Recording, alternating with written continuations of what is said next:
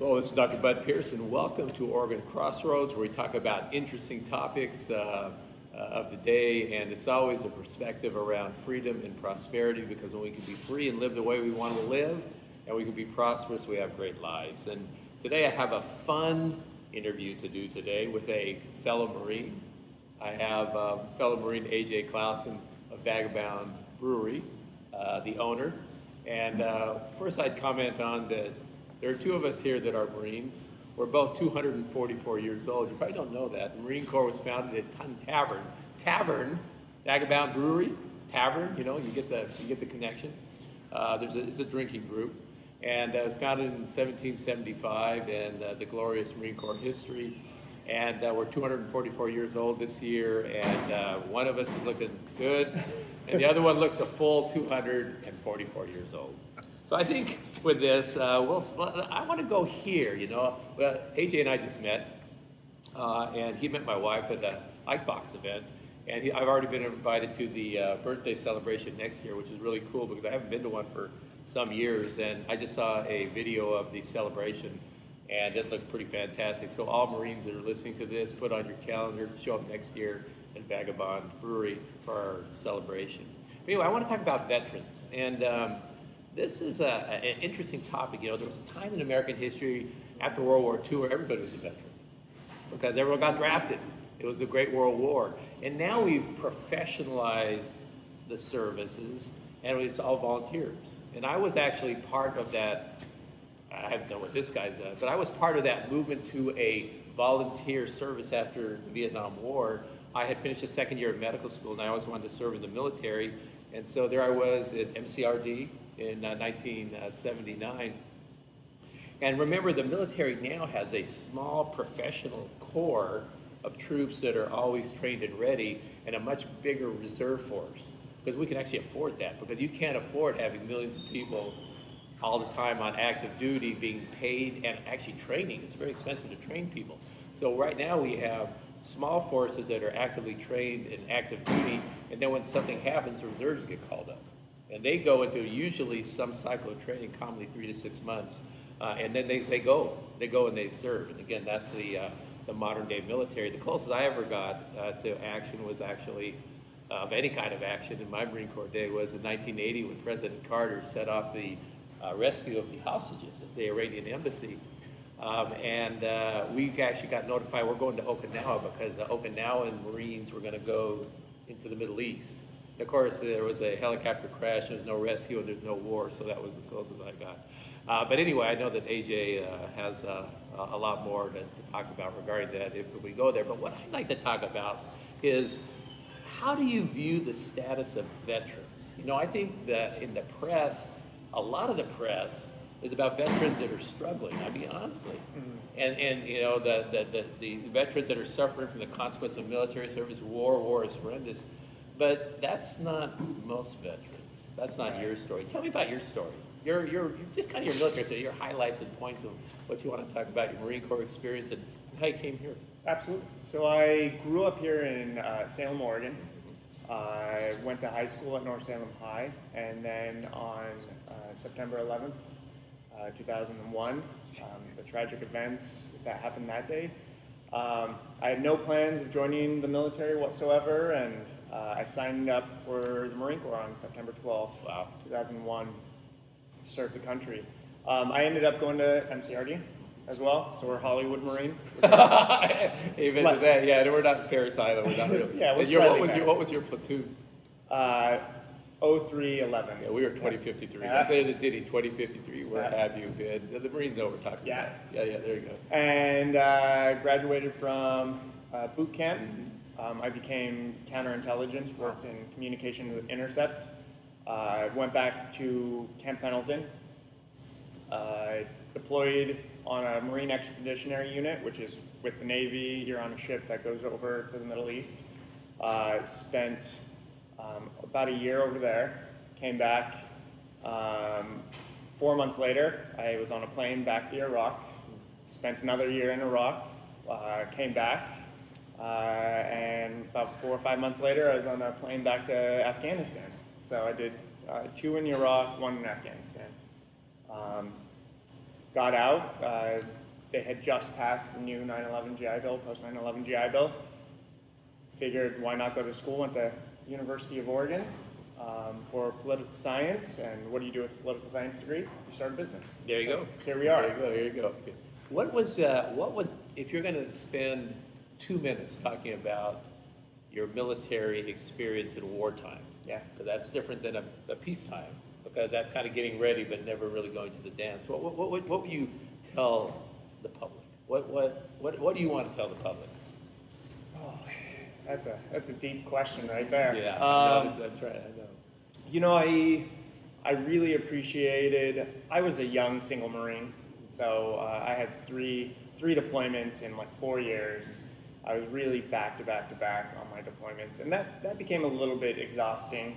Um, but our job was to make sure that we didn't call up too many of the reserves. Um, you know, it was that Call of Duty that was 9/11 and the changing world that uh, 9/11 created and uh, the war on terrorism. So, um, I would say, you know, it was an honor to serve when I did. Um, you know, I, I got the experience of being deployed and, um, you know, that, that level of sacrifice. Have you had suffered, as you feel, any uh, injury consequence that has affected you in a, in a way that you view, again, looking now, because you're looking back, you're an older, you're still a young Marine, Yeah. but you're an older, you're older, more mature, you had life experience. What do you think? So, you know, the transition, I think, is one of the biggest issues with our veterans coming back from deployment anywhere. Um, I, I was lucky, my business partner and I, we bought a van in Salem, Oregon, and we drove all the way to Buenos Aires, Argentina. Um, I think that was a fantastic trip. We spent six months decompressing in a way. Um, we got back, and when we started the business, uh, it's me, uh, one of the guys I was in the Marine Corps with, and then a guy I grew up here in Salem who joined the Marine Corps. So it's three Marines, and I think that was therapeutic in a way.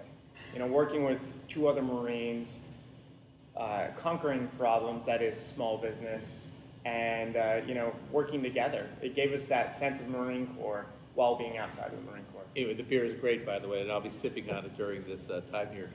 Um, why this business? How'd you pick this? Where, where did this come from? Yeah, we get that uh, quite a bit. So, um, Oregon's known for craft beer. Uh, I had never had craft beer before I was in the Marine Corps. And then I found this place in California I learned about craft beer. It tasted so much better than these domestic beers. No offense to any domestic beer drinkers out there. And uh, I came back to Oregon and I wanted to start a revolution of craft beer and found out that Oregon is one of the meccas of craft beer. So um, we got back, we were going to school on the GI Bill, and we started homebrewing. We started um, ho- hosting these parties with uh, football games, UFC fights, sports, and you know, first 10, 20 of our friends would come out and we'd give our, our homebrew out for free. Well, then, you know, we started putting out a little tip jar to help pay for making homebrew. It's not cheap. Um, and before we know it, we have 100 people coming to these parties at my house, and we're getting 500 to $600 in tips in this, you know, just to continue our home brewing. Was this legal, by the way? Do you know?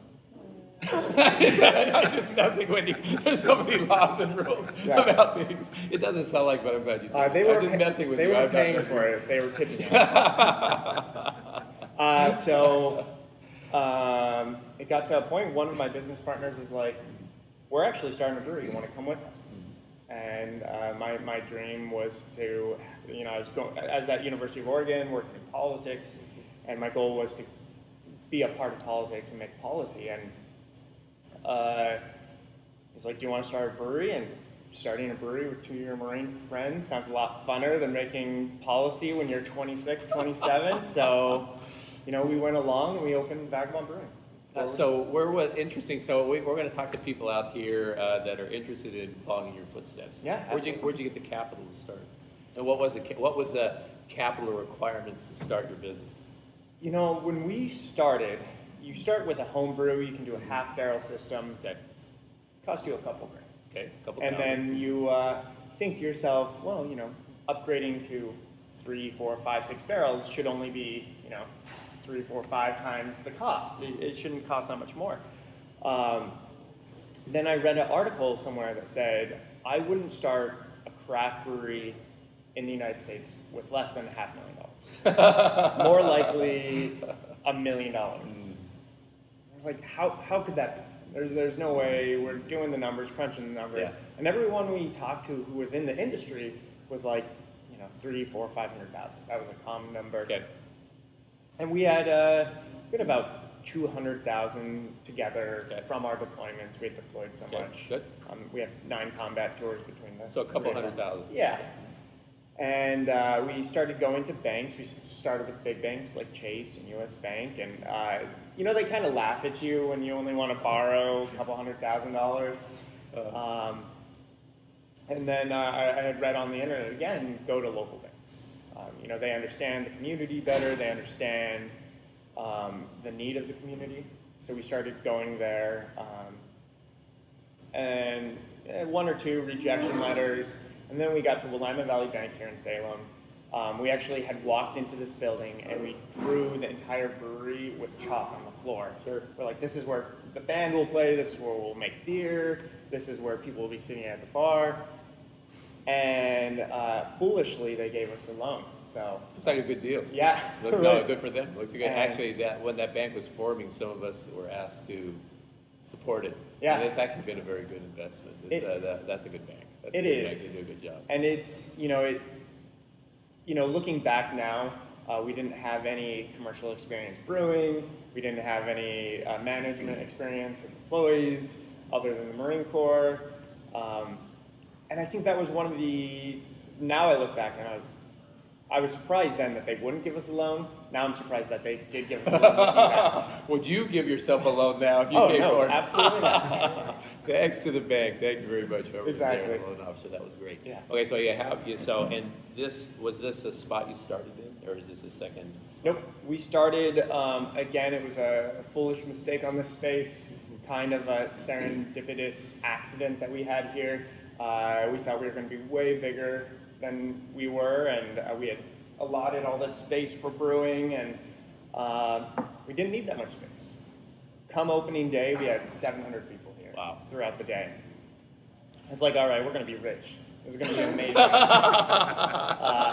The following month, we had trickles of one, two, three, four people. You know, we'd go days with five or ten people in our tasting room, and we had all this space, a large space. And when you only have five people in this space, it feels really empty.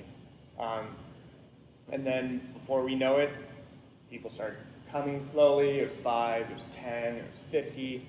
And then we became an event area where there's nowhere like this in Salem that is this open and with Yeah, this great. much open space. Beautiful. So uh, we started getting groups of 50. Oh, can I host my husband's birthday party? I have 100 people coming. And now we've kind of, that's where we make our bread and butter is you know, larger events and uh, nonprofit raising. What was the when you were getting this started? What what were the hours of work? What were you doing? Was- For just to get this thing off the ground. So you got you got your loan. Yeah. And you have, or you have your money, you have your capital, and now you have to, I guess you have kind of a blank slate, Yeah. and things have to go. So what were, what were your, the first six months, what were you doing, like time-wise? So we did the majority of the build out, uh, the three of us. Okay. So you um, actually built it? We did. Wow. Yeah. And that was from the moment we woke up to the moment we slept. We painted the ceiling black, Yeah. um, which Beautiful. to an un, untrained painter takes a lot more time and is a lot more difficult. Uh, and then once we opened, we were making the beer, we were selling the beer, and we were serving the beer. So um, the three of us were working 12, 16 hour days. And I remember we went to a conference with craft brewers, and uh, somebody was like, "Well, if you want to start a craft brewery, you have to, you have to know it's going to be 12 hour days." And my business partner turned to me and was like, "I don't know if they know we're Marines, but there's 12 more hours in the day to work. There you go. Amen to that. So when, so you open your brewery and you're doing your, do you have one of you doing the books and accounting, or did you hire someone to get them, or is someone connected to you that would join and do that, or are you doing your own? So we kind of broke into a triangle. Uh, one of us does the brewing and production management. One of us does events and marketing, and then one of us does the books. What's your job? I'm the events and Oh, marketing. there you go, okay. So when was the, uh, when did you start turning a profit? from the time you got the loan Yeah. and you're, and you're going and all that, and then you'll have to open a door to get a Yeah, profit. yeah. So what, what, what's that, how- what's Uh, that time for? Turning a profit's a vague. Okay, I understand what you okay. Uh, so we've uh, ho- we've opened four locations. Wow. So this is our first, Wow. and we have one in Albany, one in downtown Salem, and one in Portland. Have you gotten more capital in- uh, involved? We have. Okay. We have over time, and as we've expanded, we've really reinvested a lot into. So you're still in the growth phase, you're like a growth, you're like a growth company. And So it's not so much your return as your growth. and build Absolutely. I see this. and we're we're finally at a point where we kind of want to slow down and start getting some of that profit that you're talking about. How many employees? Uh, we're about 50 right now Wow. between all four locations. How do you feel about Oregon as, in terms of supporting you from a business point of view? Could they do more? Or is it okay? I mean, this is what you Yeah. know, so this is what you know, but if Yeah. you just throw out a couple things, what could, be- could, could be helpful? You know, as, a, as any business owner will say, less taxes will Okay. always help. Okay. Um, you know, but other than that, I think from our industry, from craft beer, uh, I think that uh, Oregon supports it so much because it's so it's such a dynamic industry. But it's not just about us and making the craft beer. It's about the farmer who's 20 miles away who grows the hops, and it's about the yeast production up at Mount Hood. And so it's a dynamic industry because it just doesn't involve us locally. It involves all the farmers and agriculture as well. So, uh, thinking about what you learned in political science classes, and now you're a small business person, what are your comments on that? Whew, I think that every politician should own a business at some point. Amen to that. I agree. And I think that would give them a lot more insight on the impacts of the, the legislation they Yes, pass. common sense and practical knowledge. Yeah, yeah, and it's not it's not that they have any bad intentions. Right, it's right. just They, that- they don't know. Yeah. You're, you're ignorant. You don't know if you don't experience it. So absolutely. Well, uh, I think that we've about uh, reached our allotted time. This 20 minutes or so goes really quick. And my only comment is that this is a great glass of beer. This is a great space. If you have any interest in great beer and great space, you come down to Vagabond Brewery. You talk to AJ. He'll treat you right. And Semper Fi. Semper Fi. Thanks. Thanks, AJ. Take care. Thank you.